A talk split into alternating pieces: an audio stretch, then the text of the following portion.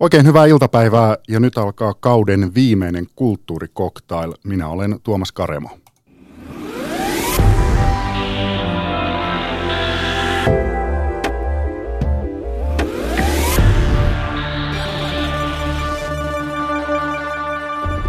Tänään on luvassa varsin ekumeeninen lähetys. Puoli viideltä selviää, kuka oli Juhani Rekola ja miksi hänen kirjoituksiaan kannattaa lukea. Se vasta häväistys olisi, jos Rekola jäisi vain uskovaisten iloksi. Näin kirjoittaa Antti Nyleen, joka on studiovierana toimittaja Heimo Hatakan kanssa. Juhana, Juhani Rekolasta puolen tunnin kuluttua. Heillä ei ole helvettiä, he eivät suostu verensiirtoon, heistä 144 000 pääsee taivaaseen. Keitä ovat Jehovan todistajat, mihin he uskovat ja mitä väärinkäsityksiä heihin liittyy? Juhannusviikonloppuna järjestetään Helsingissä Jehovan todistajien suurtapahtuma erikoiskonventti. Yksi tähän tapahtumaan osallistuva, osallistuvista on wigwam yhtyeestä tunnettu muusikko Jukka Gustafsson. Hänet kastettiin Jehovan todistajaksi 1979.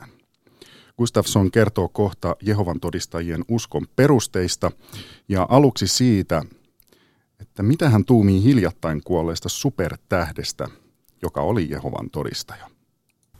Tervetuloa kulttuurikoktailiin muusikko Jukka Gustafsson. Kiitos. Pääseekö prinse taivaaseen?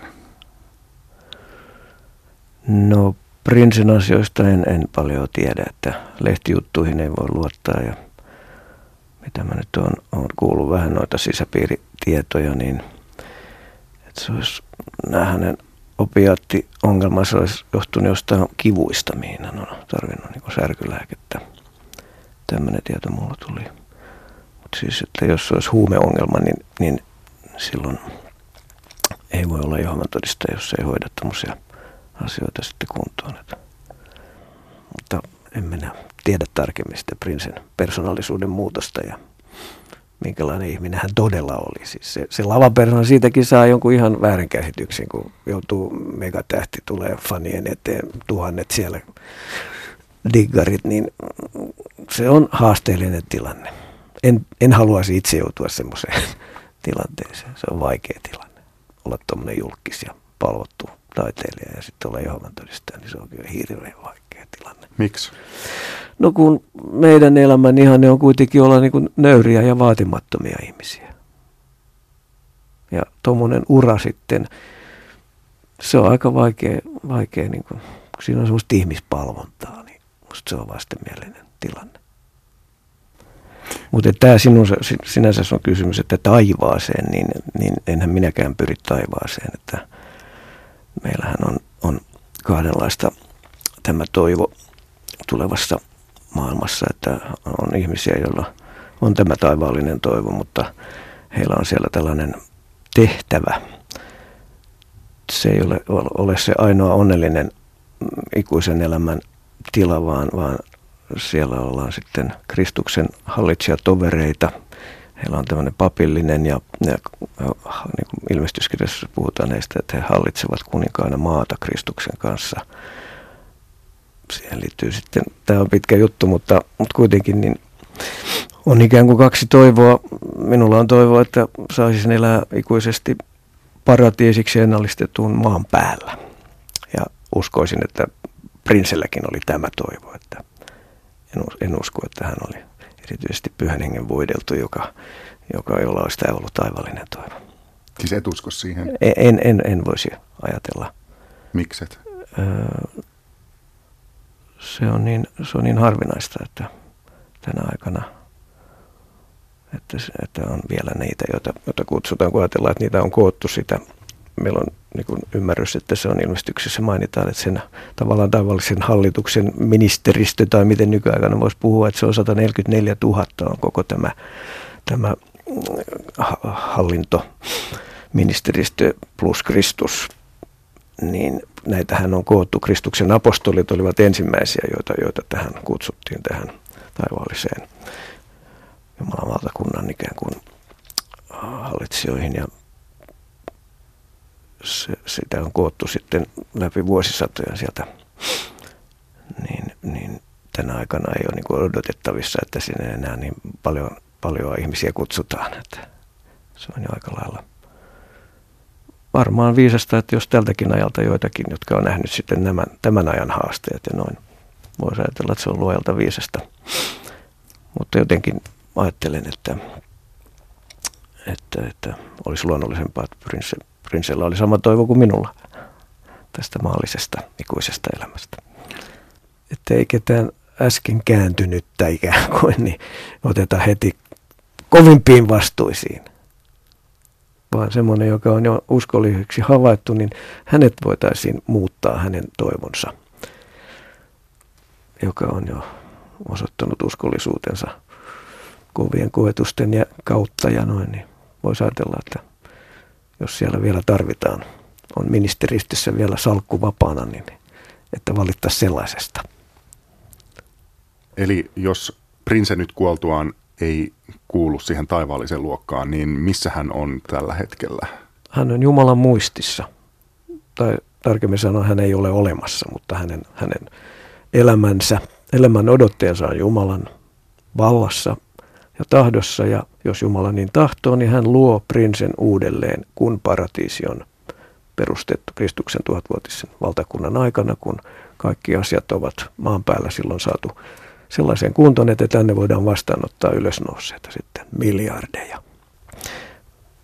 Vähän noista Paavalin kirjeistä saa sen käsityksen, että jotka nyt tässä niin kutsutuna lopun aikana näistä voidelluista kuolevat, niin he jo heti heidät muutetaan.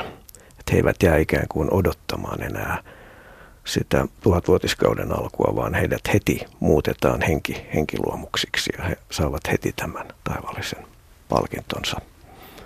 Semmoinen käsitys on meillä raamatun perusteella.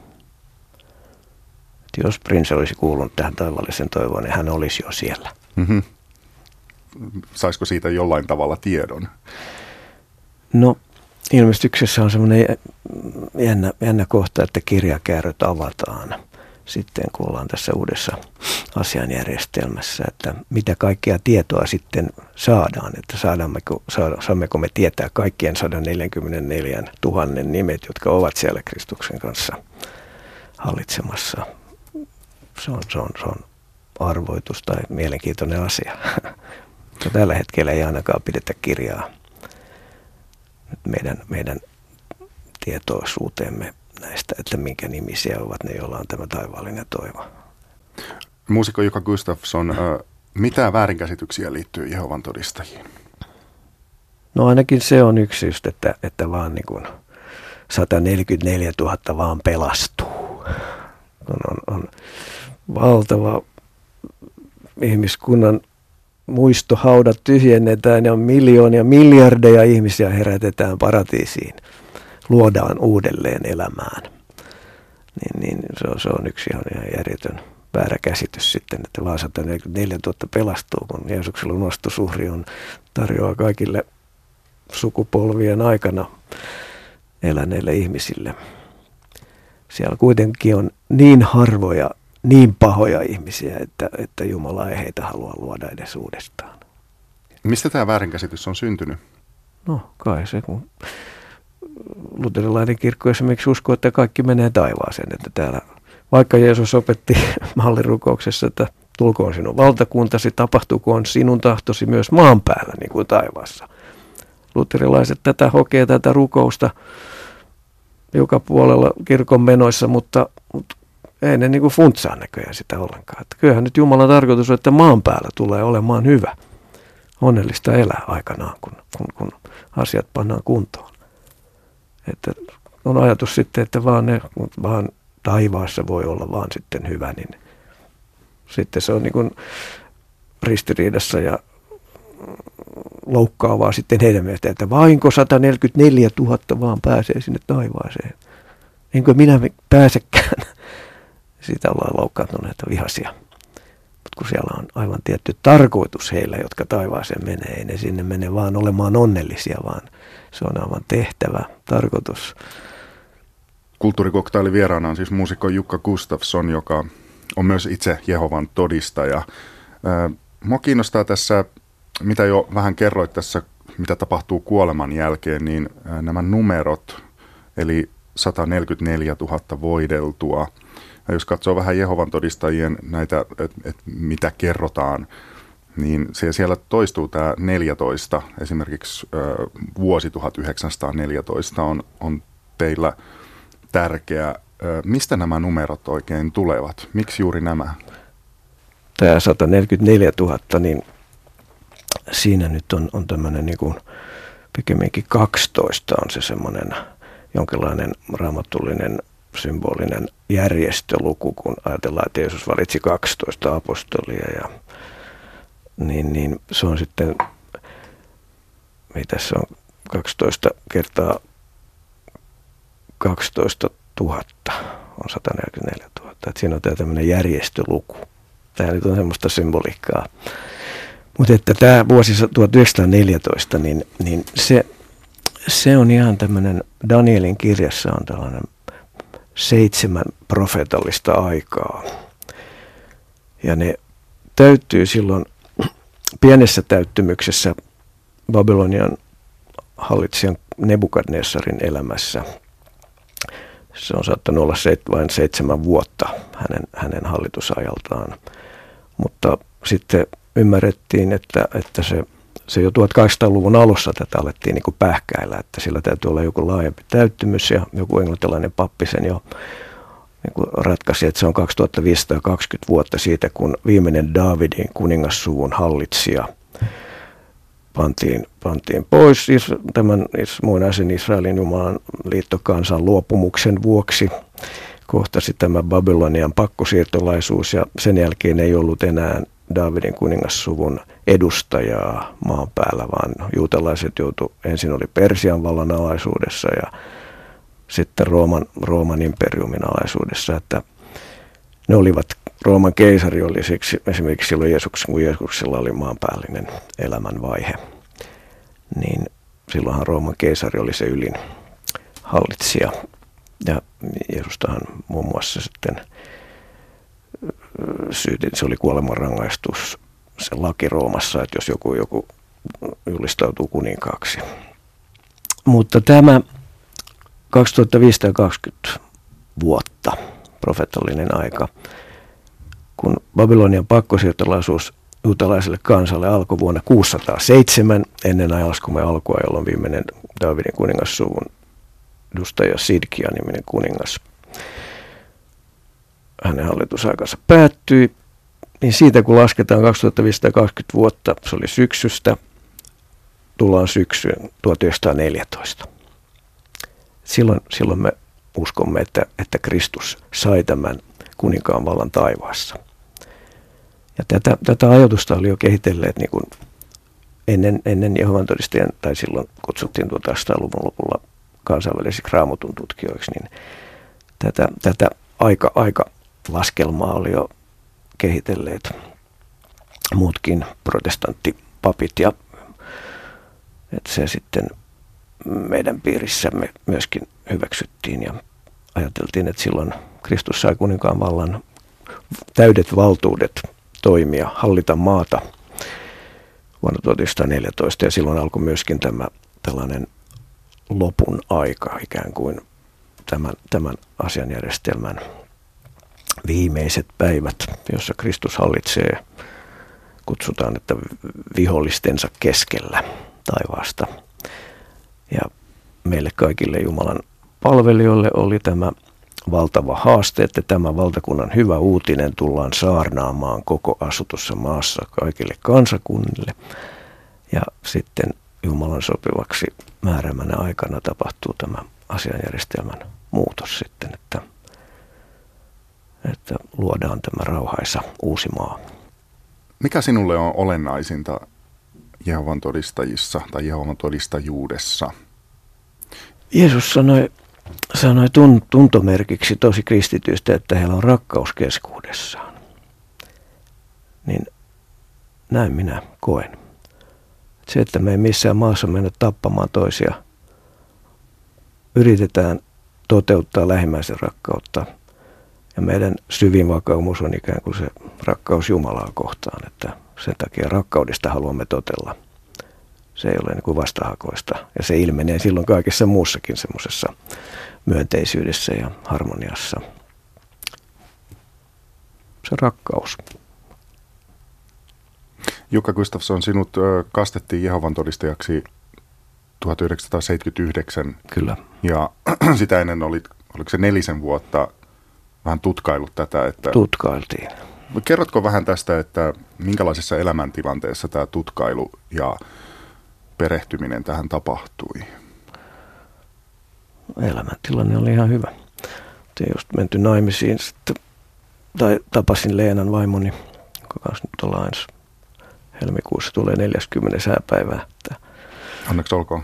Kiitos, että elämä oli tosi onnellista. Ja, mutta minä olin totuuden etsiä. Sitä ollut jo siitä iästä asti, kun, kun aloin ajatella asioita ja järkytyin maailman pahuudesta, kun näin dokumentteja keskitysleireistä, ihmisten kiduttamisesta ja tappamisesta. Mulla oli semmoinen oma, oma synteesi näkemys vähän niin kuin kaikesta muodostettu, mutta sitten meidän Vigvamin bändin autokuskista tuli Jehovan todistaja Kalajoen Sami.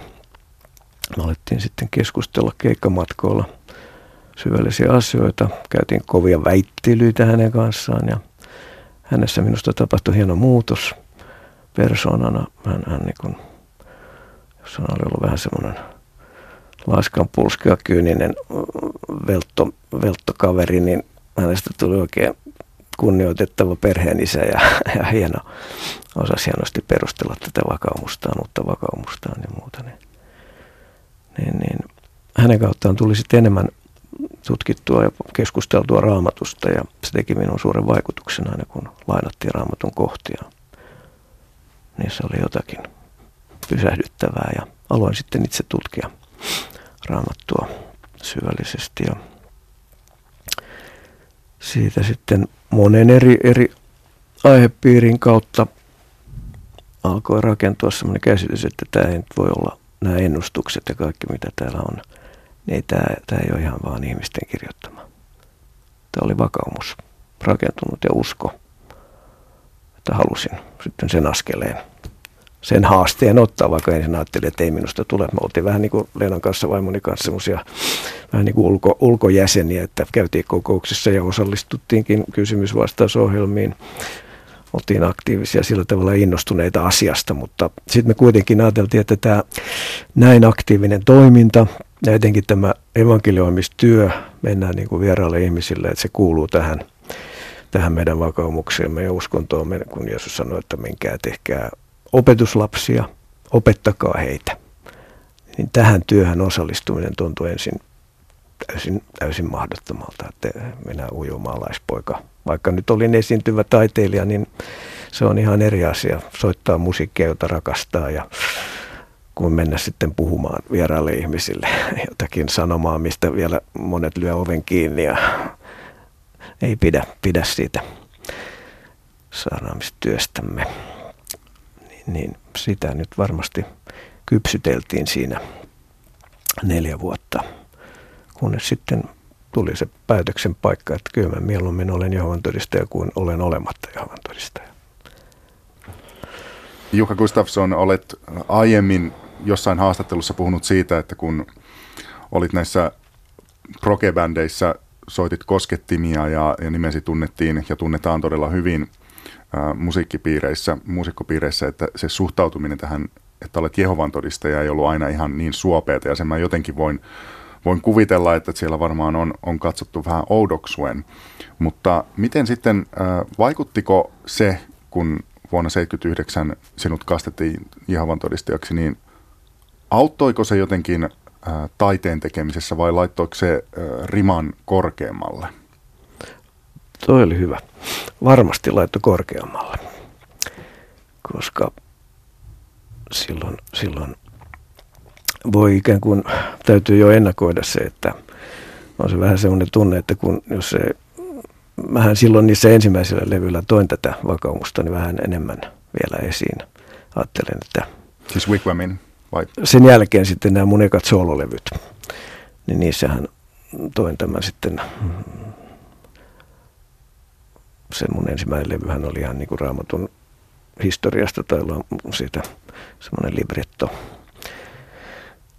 Niin, ja käytin jopa Jehova nimeä ja sehän siitähän syntyi hirvittävä häikkä sitten. Ja mä en edes ollut silloin kastettu Jehovan todistaja vielä, mutta mä olin vaan ymmärtänyt ne perusteet, että, että käytetään sitä pyhää kaikkeuden pyhintä nimeä, erisnimeä. Mua niin kuin tavallaan, mut leimattiin Jehovan todistajaksi jo ennen, suunnilleen yli vuotta ennen kuin, kun minusta sitten kasteen kautta tuli virallisesti Jehovan todistaja. Ja toisaaltahan siinä tuli ihan kivoja keskusteluja ja, ja, ja noin, mutta että olihan siinä semmoista vainon tunnetta, että silloin tosiaan tuli aika lailla sellainen kaksijakoinen, että jotkut todellakin piti, että ja niin kuin oli joitakin käviä lehtijuttujakin, missä tuli sellainen vaikutelma, että on niin kuin uskoon tullut hihuli, järkensä menettänyt. Ja tämä suhtautuminen on vähän näissä piireissä, Jatsin ja Rokin piireissä, aika, aika uskontokielteinen ollut ollut. Ja mä nyt sitten halusin sitä tuoda esiin, niin ajattelin, että se on, se on reilu peli, nämä on mun ajatuksia, niin, mutta tietenkin sitä sitten koettiin sillä lailla, että onko tämä jotain Jehovan todistajien propagandaa, jota minä tässä levitän. Vaikka ne oli minun ajatuksiani ja siitä tuli tämmöistä ikävää, ikävää vastustusta ja, ja jotkut käänsi tavallaan selkänsä kyllä aika lailla. Että kyllähän tämä, kyllä sä tiedät. Sä tiedät, että Jehovan todistajista ei pidetä. Noin yleinen mielipide on vähän meitä vastaan. Mistä Jukka Gustafsson sinun mielestäsi se kumpuaa se ei niin suopea suhtautuminen? Hmm.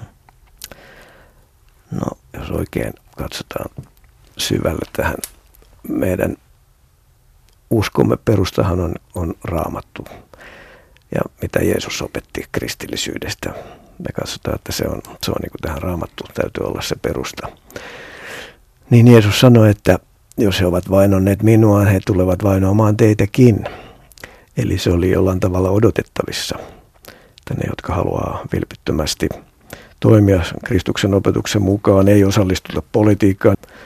Eli, eli tämmöisiä syitä, yhteiskunnallisia syitä, että me ollaan pasifisteja – silloin kun on joku, joku kriisitilanne ja me lietsotaan isänmaallisuutta, nyt pitää maata puolustaa, niin totta kai ymmärrän, että meitä sitten vihataan ja jopa, jopa kaikkein kauheinta on, että ajatellaan, että me tehdään niin kuin vihollisen hyväksi työtä, kun, kun me emme ole, kun emme ole isänmaallisuuden ja kansalliskiihkon puolella, niin sitten me ollaankin vihollisen puolella.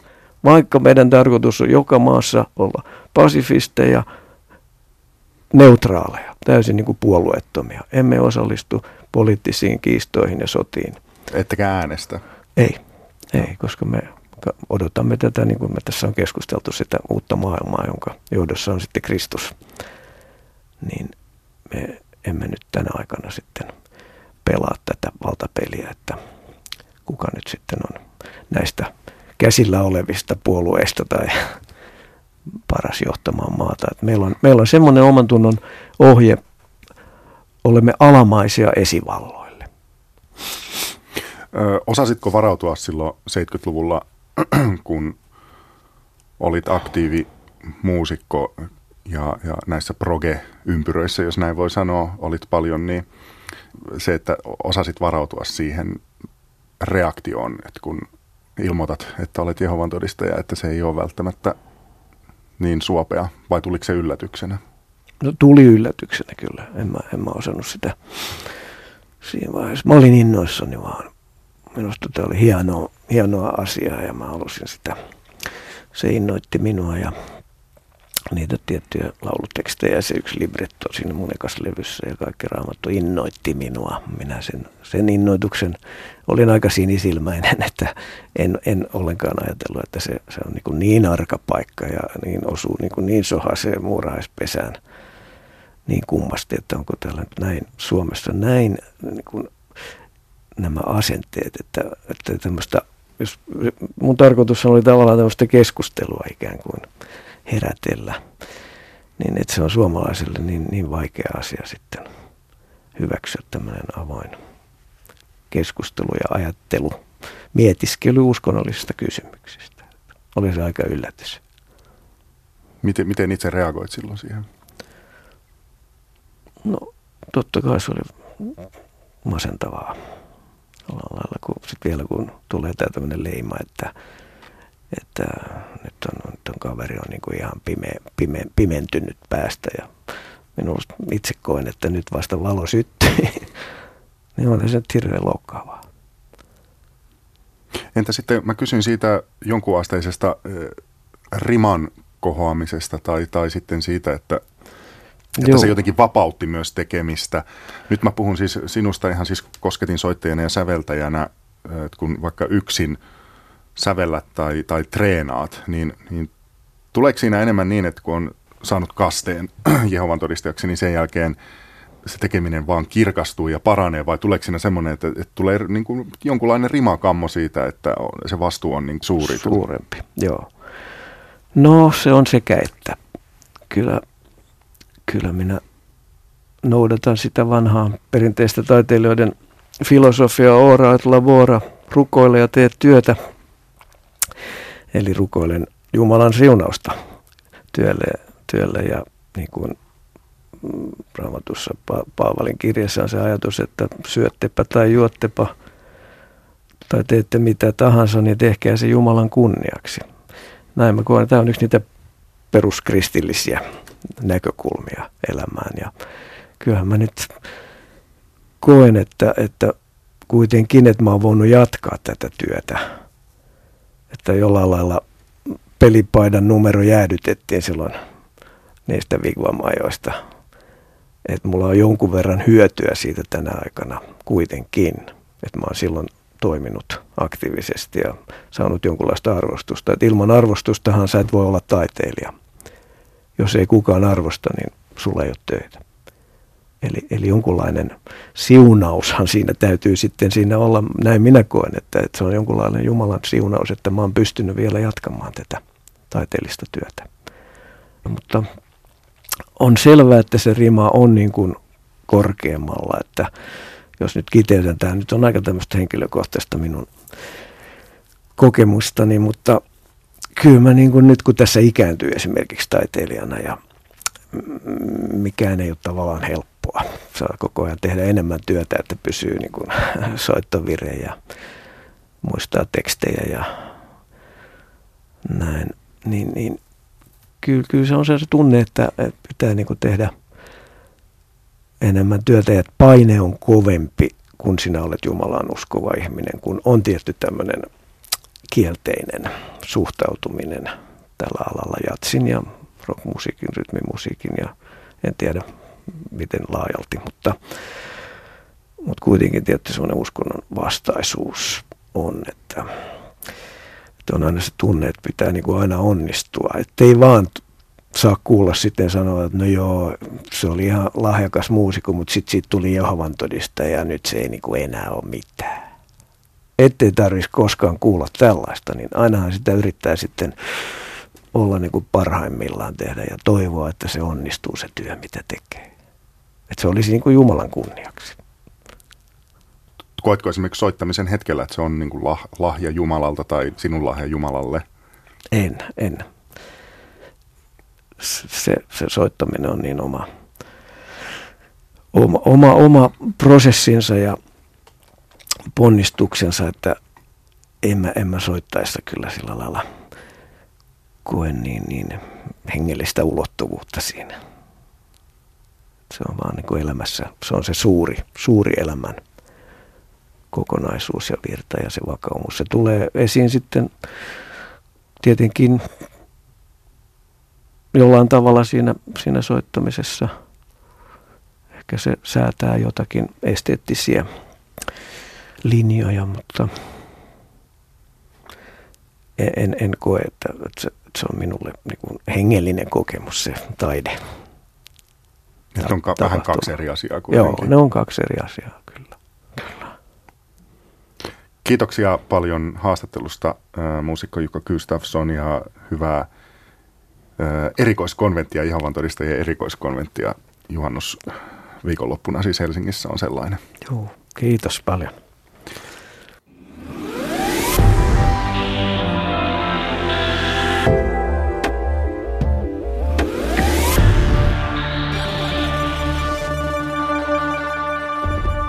Kuuntelet kulttuurikoktailia ja jatketaan uskonnollisilla teemoilla. Tervetuloa studioon esseisti Antti Nyleen ja toimittaja Heimo Hatakka.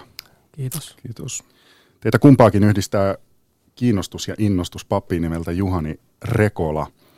Hän syntyi sata vuotta sitten ja kuoli 1986.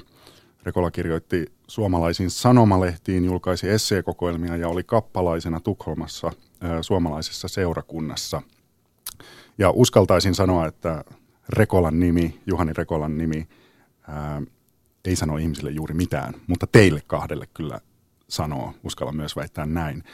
Antti Nylen ja Heimo Hatakka, mitä Juhani Rekola merkitsee teille? Heimo. No mä luulen, että hän kyllä merkitsee jonkinlaista esi- esikuvaa, että miten, miten voi ajatella, millaisia kysymyksiä voi esittää, miten niistä voi kirjoittaa. Ja myös aika jännä kokemus on käydä näin intensiivistä keskustelua jonkun ihmisen kanssa, jota ei ole koskaan kohdannut. Antti. No, mulle Juhani Rekola on ennen kaikkea essee-kirjailija. Ja tota, mä ihailen hänen tyylissään, hänen esseissään tätä tiettyä ö, tasapainoa, siis kirjallisen muodon ja ö, sen ajatussisällön kesken. Ja, ja sitten myös tietysti kristillisen ajattelijana hän on aivan niin kuin erityislaatuinen, että tota siis Rekola tuntuu jotenkin sivuuttavan kaikki sellaiset ö, arveluttavat ja typerät kristinuskon puolustukset ö, ja, ja kuitenkin ö, välittämään siis tunnustuksellista asennetta kristinuskon juttuihin, eikä pakene mihinkään sellaisiin tavanomaisiin jaarituksiin jostakin kristinuskon ytimestä tai muista tämmöisistä niin kuin haaveista, vaan jotenkin ylittää tällaiset kysymykset ja käsittelee niin kuin maailman asioita ja sitten ottaa siihen aina ristin viereen ja tekee tämän siis kaiken tyylillä, joka – joka on omaleimainen ja, ja, ja tota, äärimmäisen tarkoituksenmukainen. Antti Nyleen, sä oot kirjoittanut Rekolasta ja puhunut hänestä, kuten myös Heimo, mutta Heimo on myös ö, toimittanut valikoiman Rekolan varhaisia kirjoituksia kirjaksi, joka on ilmestynyt ihan vastikään, ja tämän kirjan nimi on Herääminen pimeään. Mainitset tämän kirjan kansiliepeessä, että olet Rekolan innoittamana teologian aikuisopiskelija tätä nykyään. Kertokaa vielä molemmat vähän sillä pähkinänkuoressa, että miten kiinnostuksenne Rekolan kirjoituksia kohtaan alun perin syntynyt? Mä luulen, että mulla se lähti jonkinlaisesta itse asiassa tunteesta vähän samalla lailla kuin voi löytää jonkun levyn, josta sitten yllättäen tuleekin pitämään kovasti hänen kirjansa jotenkin vetos muuhun aika nuorena jo esineinä. Ja niillä oli aika jänniä nimiä, kuten Kuolemantanssi ja Jokainen enkeli on pelottava. Että mä tavallaan jollain selkäytimellä tulin niihin tarttuneeksi. Ja, siis sä oot ollut jo huomattavasti nuorempi silloin, kun tämä, tämä ensikkohtaaminen jotenkin Joo, siitä lienee 30 vuotta. Okay. Ja, ja tota, e, sitten hän tuli tietysti lähemmäs mun elämää 80-90-luvun taitteessa, kun tutustuin hänen poikaansa, tosin tietämättä silloin, että oli kyseessä hänen poikansa. Asuin pienen pätkän Tukholmassa ja siellä tutustuin Jukka Rekolaan. Juhani itse oli jo kuollut siinä vaiheessa. Ja tämä tie on jatkunut nyt niin, että sä oot toimittanut valikoimaan hänen varhaisia sanomalehtikirjoituksia ja, ja Rekola on innostanut sut teologian opiskelijaksi. Joo, oikeastaan mä luulen, että se lähti siitä, että mä aloin pikkasen häpeään omaan tietämättömyyttäni, koska Rekola on aika sivistynyt keskustelukumppani, niin piti hankkia vähän lisää paukkuja. Entäs Antti, minkälainen tie sulla on ollut Rekolan kirjoitusten pariin? No nythän tässä on puhuttu viime vuosina, kun kirjapaja on tehnyt näitä uusinta julkaisuja ja sitten myös julkaisematonta Rekolaa on tullut nyt julki viime aikoina, niin on puhuttu tämmöisestä jostakin renessanssista tai äh, uudesta tulemisesta tai jostakin tämän tapaisesta, niin mä kuulun mitä suurimmassa määrin tähän äh, joukkoon. Kylläkin siis löysin Rekolan jo hieman ennen kuin ilmestyi tämä ensimmäinen yhteisnide muutama vuosi sitten. Ja jotenkin siinä aina käy niin, että, että kun joku asia on tuloillaan, niin sitten sitä ei voi jotenkin estää – se ennen pitkään löytää, löytää niin kuin tiensä munkin käsiin ilman, että mä teen aktiivisesti yhtään mitään. Että jotenkin Rekola ö, niin kuin jostakin vaan yhtäkkiä ilmesty mun luettavaksi, siis pienten vihjeiden perusteella ja tämmöisten ö, joidenkin. Mä kuulin Rekolan nimen muutamassa keskustelussa äh, ihan sattumoisin ja, ja tota, sitten alkoi niin kuin tuntua siltä, että tähän pitää tarttua. Ja rupesin sitten lukemaan ja, ja tota, totesin, että niin kannatti. Miksi Juhani Rekola on niin huonosti tunnettu? On ollut ilmeisesti elinaikana, mutta on varmaan vieläkin vähän. No mä luulen, että Rekola oli ja on oikeastaan edelleenkin ihminen, jota on hyvin vaikea mainostaa millään tavalla. Hän, ehkä, ehkä tämä Antin, Antin niin kuin kertomus siitä, miten Rekolla tulee eteen, niin mä luulen, että pätee aika moniin ihmisiin, joille hän on tärkeä kirjailija. Että hänet, hänet on ehkä luontevinta jotenkin suht itsenäisesti löytää. Ja Joo. Se, sehän yleensä ei vie ihmistä vaan valtavirtaa, jos on tällainen ominaisuus. Ja sitten on niin kuin hyvin vaikea kenellekään tyrkyttää jotakin kirjailijaa mainitsemalla, että tämä on hieno esseisti. No niin varmaa, että on, kyllähän niitä on maailmassa hienoja esseistä ja, ja, ja niin kuin, se, se mikä kuin mainospuhe tyssää siihen. Että se täytyy tulla tämmöisten niin kuin pienien vihjausten ja painotusten kautta. Ja tietysti hän kirjoitti myös sellaisena aikana, että jos jollain lailla käsitteli uskonnollisia kysymyksiä, niin, niin helposti varmaan myös leimautui saman tien kirjailijaksi, josta nyt ei tarvi välittää. Joo, tämä on yksi, yksi aspekti. Mutta sitten ihan siinä on tiettyä logiikkaa, että et Juhani Rekola oli itse 50 kun hän alkoi julkaista kirjoja. Ja siis näin kauan kesti, että hän niin kuin sai sanat ö, ö, tottelemaan ajatustaan ja – ja, ja tota, se kirjamuoto alkoi häntä vetää puoleensa, niin on jollain tavalla ö, ö, niin kuin johdonmukaista, että vastaanotossa myös kestää sitten. Että tota, ö, nyt, nyt kun 50 vuotta on kulunut Rekolan ekoista kirjoista, niin tota, sitten ryhdytään isommalla joukolla vasta lukemaan. Ja ehkä, ehkä siinä on myös se, että hän kuitenkin aloitteli jotain semmoisia teemoja, joita suomenkielisessä kirjallisuudessa oli aika vähän käsitelty, että, että paitsi että hän sai tai löysi sanat omille ajatuksilleen, niin hänen ehkä piti löytää myös sanat jollekin ihan uusille keskustelun aiheille. Ja, no. ja ehkä, ehkä niin kuin nyt aika on kypsää sen tyyppiselle keskustelulle. Mitä teemoja ja keskusteluaiheita Heimo Hatakka tarkoitat? No tota, ehkä, ehkä just semmoinen, semmoinen että ei, ei niin kuin, ole mitään lukkoon lyötyjä vastauksia ja, ja tota, yksi teema, teema, joka mua kovasti hänessä kiehtoo, on, on joku tämmöinen Rekolan käsitys vapaudesta, joka hän, hän jollain lailla edustaa mulle hyvin vapaata ihmistä, mutta, mutta se vapaus liikkuu jossain semmoisessa sfäärissä, että se ei, ei oikein istu näihin meihin, meidän peruskuviimme vapaudesta. Joo, toihan luonnehtii häntä myös niin kuin esseistinä ja, ja ajattelijana, että hän täysin vapaasti käyttää vuosisatojen varrelta kaikenlaista materiaalia ikään kuin argumentaation tukena. Voi yhtä hyvin viitata johonkin katolisiin legendoihin ja, ja satuihin tai, tai sitten moderniin kirjallisuuteen tai johonkin Francis Baconin maalaukseen suunnilleen samassa yhteydessä ja, ja ottaa sen, mitä, mikä niin kuin palvelee tarkoitusta ja, ja, ja tota, tuntuu oikealta, eikä, eikä, eikä siis ö, uraudu sellaiseen tiettyyn puhtauteen siinä tota, niin kuin ajattelussaan ja, ja tota, kirjallisten ja, ja taiteellisten viitekohtien filosofian ö, muokkaamisessa – vaan pitää sen avoimena ja, ja semmoisena vastaanottavaisena sen systeemiinsä. Mutta sitten ehkä tämä vielä, että miten, miten Rekola nyt on ajankohtainen, niin kyllä mulle tulee mieleen, hän, hän äh, paljon käsittelee traagisuutta ja tragediaa määritellään hirveästi hänen kirjoituksissaan, niin, niin onhan tämä meidän, meidän aika siis nyt aika traaginen.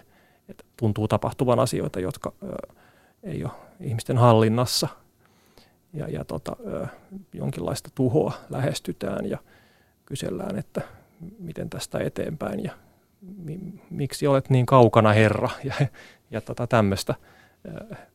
Että tässä tarkoitan siis ympäristökatastrofien todellisuutta, jossa tämä traagisen ajatus voi olla uudelleen käyttökelpoinen.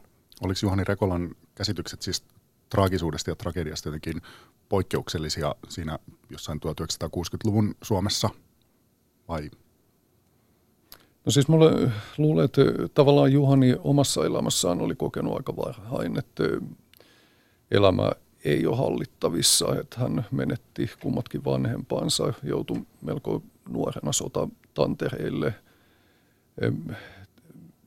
eli aika köyhästi kärsi ehkä jonkinlaisista esiintymisjännityksistä ja paniikkireaktioista, mikä ei ollut papin työssä välttämättä kauhean helppo ominaisuus. Ja, ja tota, hän et, niin kuin myös jotenkin henkilökohtaisella tasolla mä luulen, että hän joutui etsimään jotain sellaista, sellaista pohjaa, joka ei, ei ankkuroidu siihen, että mä pärjään ja mä oon hyvä. Ja että, että hänen elämänkokemuksensa oli varmaan siltä osin semmoinen elämää epäilevä ja, ja että mitenköhän tästä selvitään, mutta, mutta tota, siihen myös liittyi sitten se, että hän jotenkin seisoi jollain, jollain semmoisella maaperällä, että kuitenkin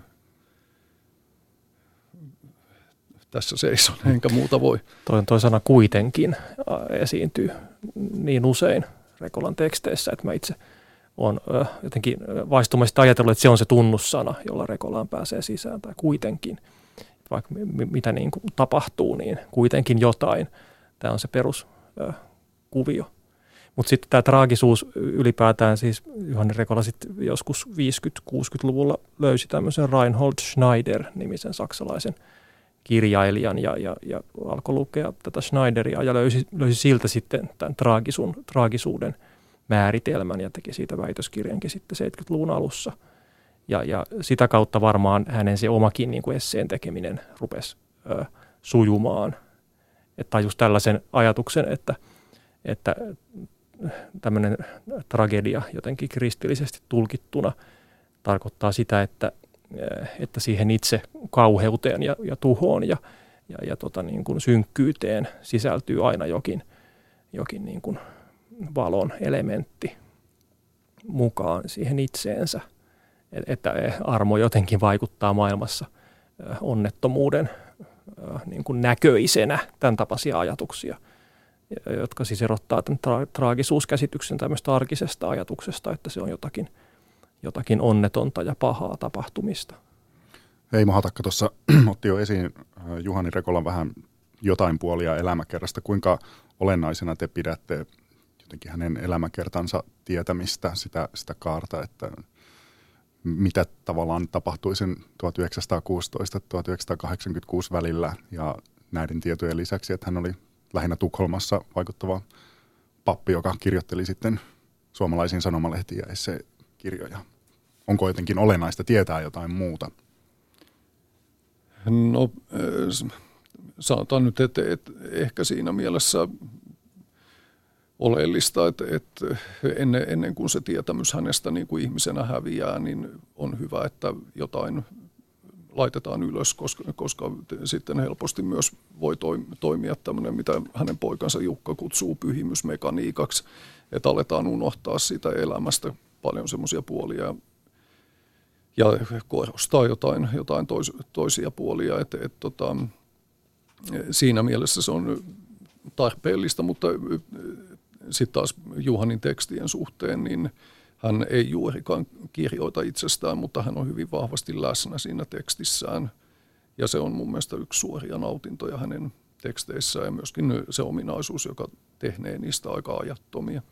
Joo, ja sitten itse asiassa tuo pyhimysmekaniikan vaarahan on siinä mielessä kirjoitettu niihin itse teksteihin, että – Rekola ei kerro itsestään mitään mielenkiintoista eikä käytä niin kuin omia kokemuksiaan argumenttina koskaan eikä, eikä sijoita mitään omia muisteluksiaan sinne esseen sekaan. Niin, ja yhdistettynä siihen, että se ääni on hyvin persoonallinen, niin tota, lukija, lukija niin kuin uteliaisuus herää, että minkälainen tyyppi tämä oli. Ja kun on niukat, niukat niin kuin tiedot henkilöstä, niin sitten ne vähät korostuu – monesti mainitaan, että, että Rekola toimi siis Tukholmassa kaikenlaisten laitapuolen kulkijoiden seurassa ja, asunnottomien ja alkoholistien ja pikkurikollisten piireissä ja tota, oli niin kuin näiden pappi. Tämä on keskeinen osa sitä pyhimyskuvaa. Hmm.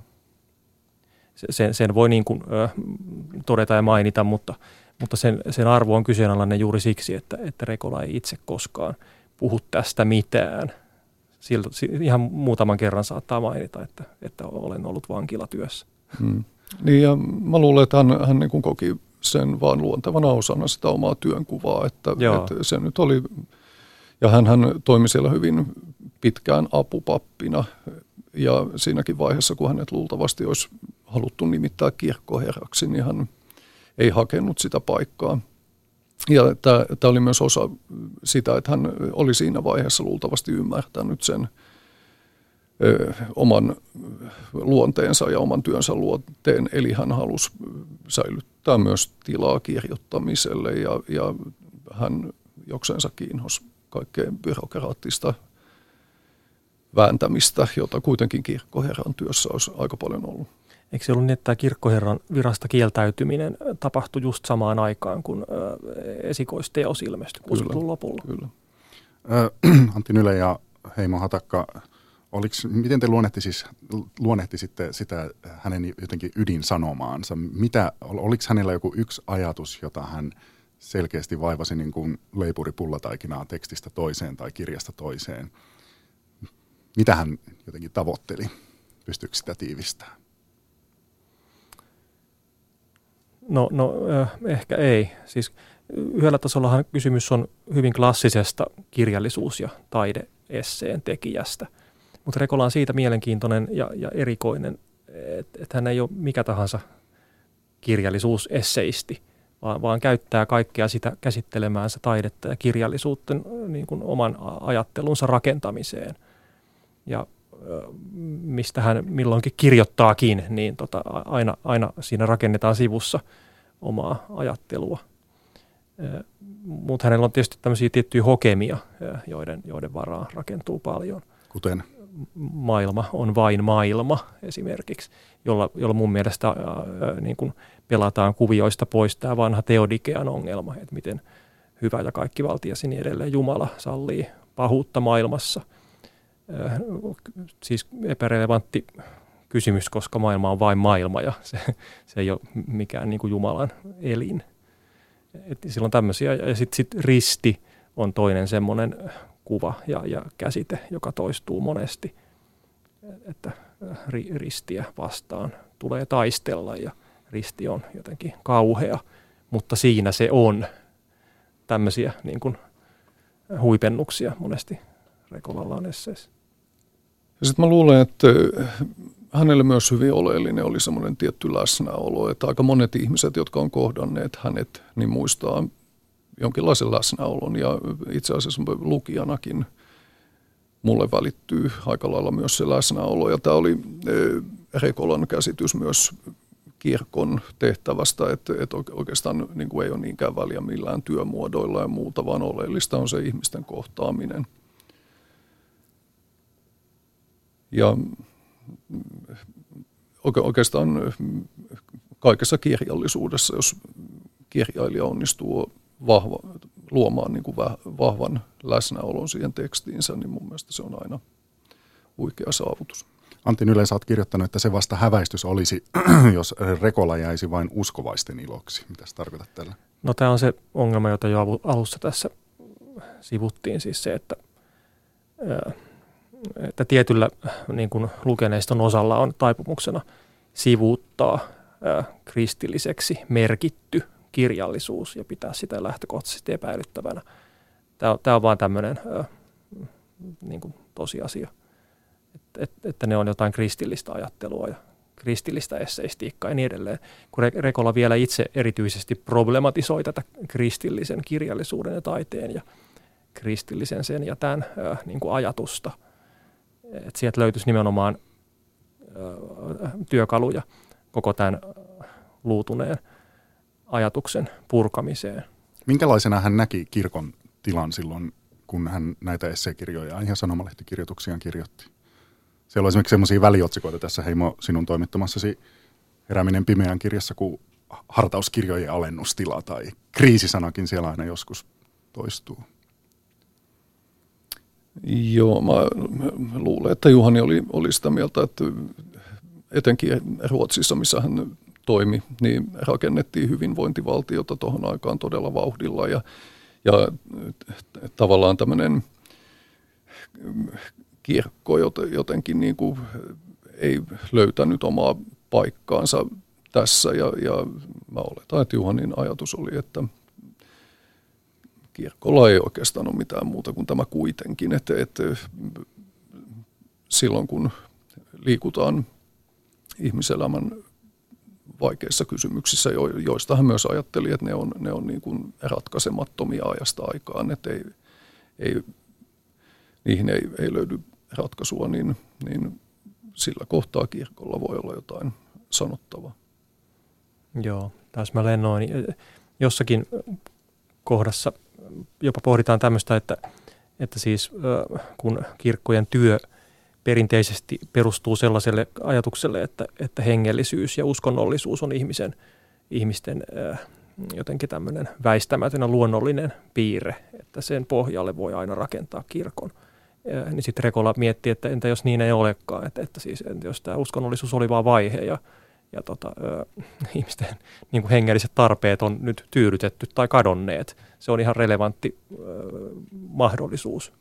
Voi olla niinkin, mistä sitä tietää. Ja, ja tota, siitä huolimatta ihmisen osa maailmassa pysyy just nimenomaan ratkaisemattomana. Et, et, täällä eletään niin kuin kauhistuttavien ö, niin kuin mahdollisuuksien ja, ja uhkien ja, ja tota, näkymien varassa koko ajan. Heimo Hatakka, tämän sun toimittaman kirjan nimi Rekolan varhaisista kirjoituksista on nimeltään Herääminen pimeään. Mitä tämä herääminen pimeään tarkoittaa? Tässä Antti varmasti jo vähän viittasi siihen, mutta kerro vähän tarkemmin tästä. Joo, mä luulen, että Juhanikin oli kasvanut semmoisessa ajassa ja se, semmoisessa uskonnollisessa ilmapiirissä, että hän joutui hyvin paljon riisumaan ajattelustaan kaikkea. Ja ehkä, ehkä tämä pimeä oli, oli niin kuin semmoinen myös mahdollisuus riisuutumiseen, että, että ei, kysymys ei ole, ei ole jostain, että tulee joku valtava valo, valo tähän elämään, vaan, vaan tästä, että maailma on maailma ja, ja hän, mun niin kuin oma käsitys on, että hän jollain lailla halusi rakentaa kalliolle, mutta hän ei rakentanut sille kalliolle mitään. Eli, eli oikeastaan se oli mahdollisuus jonkinlaiseen suoruuteen, rehellisyyteen ja alastomuuteen tämä hänen ajattelunsa. Ja sitä hän itse kutsui jonkinlaiseksi heräämiseksi pimeään. Joo, ja jossakin hän kirjoittaa myös tämmöistä niin yö-metaforaa käyttää ja valvomista – käyttää niin kuin vertauksena ja viittaa tähän evankeliumin kohtaan, jossa Jeesus nuhtelee opetuslapsia, että, että, että sen vertaa jaksaneet valvoa, että pitää valvoa yöllä, siis silloin pimeän aikaan, eikä nukahtaa, että jos silloin ö, pimeän aikaan valvoo, niin saattaa nähdä jonkin näyn, joka ei ole illuusio, niin kuin unet, joita sitten näkisi, jos nukkuisi. Ja, ja t- tässä oli tämmöinen hyvin niin kuin lyyrisesti ilmais, ilmaistu niin kuin metafora ja suositus, että miten maailmassa kannattaa toimia. Pitää vaan valvoa. Niin, ja tähän täytyy kyllä lisätä se, että Juhanille oli helppo täyttää tämä käsky. Hän oli nimittäin erittäin huono uninen eikä saanut ja, oikein unta, koska... Mutta juuri tämä että pimeässä ne valot näkyvät, jos niitä on, että, että ne ei näy Kyllä. Joo, ja siis Juhanille oleellista oli jonkinlainen kirkkaus, että johon hän uskoi ja hän halusi riisua kaikenlaisen mystiikan ja kaikenlaisen – se, semmoisen kuorutuksen siitä omasta ajattelustaan et, ja ta- tavallaan se näkyy myös hänen lauseessaan, että parhaimmillaan ne on aika kirkkaita lauseita. Juhani Rekola oli elinaikanaan huonosti tunnettu, mutta minkälaista, saiko hän vastakaikua? Miten näihin teksteihin silloin reagoitiin, kun niitä sanomalehdissä täällä Suomessa ilmestyi? Mä luulen, että hän sai ystäviä, mutta aika vähän vastakaikua. Öö, joo, ei ole kyseessä mikään keskusteltu, keskustelua herättänyt tekijä. Mikä kirjoitus tai ajatus on teille kaikista tärkein Rekolan tuotannossa? Onko joku, joka on erityisesti vaikuttanut siihen, että te nyt vähän myöhemmin kiinnostuitte siitä, että kuka tämä Juhani Rekola oli ja mitä hän on kirjoittanut? Antti Nyle ja Heimo Hatakka.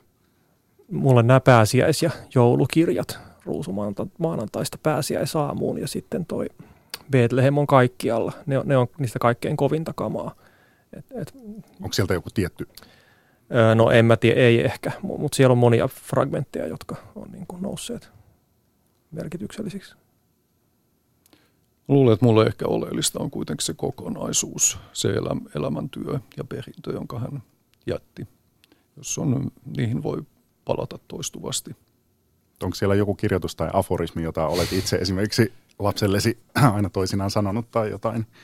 No kyllä yksi semmoinen, hän osasi olla myös humoristi ja esim. tuon varhaisten kirjoituksen, kirjoitusten Älkää unohtako mehiläisiä, joka myös liittyi siihen vaiheeseen, kun hän päätti olla hakematta kirkkoherran virkaa, niin se on aika kirkas kuva, että kannattaa valita vapaus. Tämä teksti löytyy tästä sinun toimittamastasi valikoimasta. Minkälaisen aseman toivoisitte Juhani Rekolan saavan suomalaisessa kirjallisuudessa tai kulttuurissa lyhyesti? Mä toivoisin, että Rekolaa mainittaisi esseistiksi ja jonkinlaisen esseetradition suurimpien joukkoon hänet luettaisiin. No mäkin ajattelen oikeastaan, että hän ansaitsisi jonkun oman paikkansa. Mikä se täsmälleen on, niin sen saa sitten muut päättää. Kiitoksia paljon teille keskustelusta toimittaja Heimo Hatakka ja esseisti Antti Nyleen ja Heimo Hatakan toimittama kirja Juhani Rekolan varhaisista teksteistä Herääminen pimeään on ilmestynyt kirjapajan kautta. Ja tämä oli tämän kauden viimeinen kulttuurikoktail. Hyvää kesää.